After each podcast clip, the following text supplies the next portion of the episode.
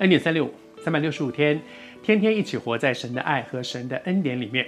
昨天和你分享，我们来看看耶稣的说话里面的智慧啊，他洞悉人的心，他也洞悉人的动机。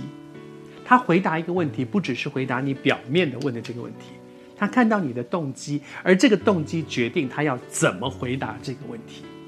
比如说，昨天和你分享的是说，你到底是不是基督？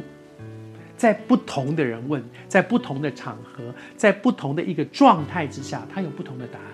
昨天他不回答，他说：“为什么我不回答？是因为你们根本就不信嘛。就算我说我是基督，你们也不会信。既然你们已经打定了，吃了秤砣，铁了心，我华人喜欢讲这句话，你根本已经打定主意了，你就是不相信我。如果你们真的相信我是基督，你们就不会把我拉到这里来，要把我钉在十字架上。你们根本就不信，所以我不回答。”我不回答你，因为你们只是要挑衅。而接下去呢，在路加福音二十二章七十节里面，他们都说：“这样你是神的儿子吗？你告诉我们吗？这样你到底是不是神的儿子吗？”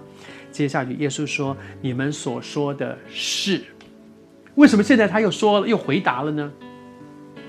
这个时候他就是很清楚地告诉别人说：“我就是神的儿子，我就是。”我不是你们以为的那个要带你们复国的那个弥赛亚，我不是，所以我也不必跟你们讲，免得引起很多的争议。那我我跟你说，我不是基督，你你你们又觉得说，哦，他不是基督，因为犹太人他们的想法里面的那个基督是带他们复国的基督，所以我不要回答你，免得造成更多的混乱。但是如果你说我是不是神的儿子，我是。而你知道，当他说“我是”的时候，他要为他的这个回答付上很大的代价，因为以色列人会拿石头打死他，后面要要把他钉十字架。为什么？因为他们觉得说他僭越了神。你明明是个人，你怎么可以说你是神的儿子？你是神，他本来就是神，而他愿意为着说一个真理付上代价。耶稣的智慧，他洞悉人的心。如果人的动机不良，他不会中你的圈套，他，不回答你。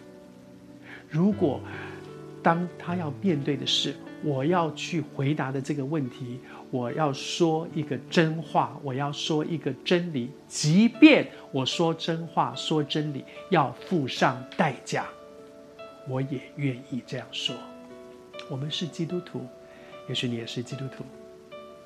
你知道，基督徒就是基督的门徒，就是基督的学生，就是基督学像耶稣基督。保罗书信里面不断地说，我们一生就是要学像耶稣基督。耶稣有智慧，不照着人的轨迹回答人，免得掉入人的轨迹里面。耶稣有智慧，也有勇气，说该说的话，即便要因此付代价。我们。一起来学像耶稣基督。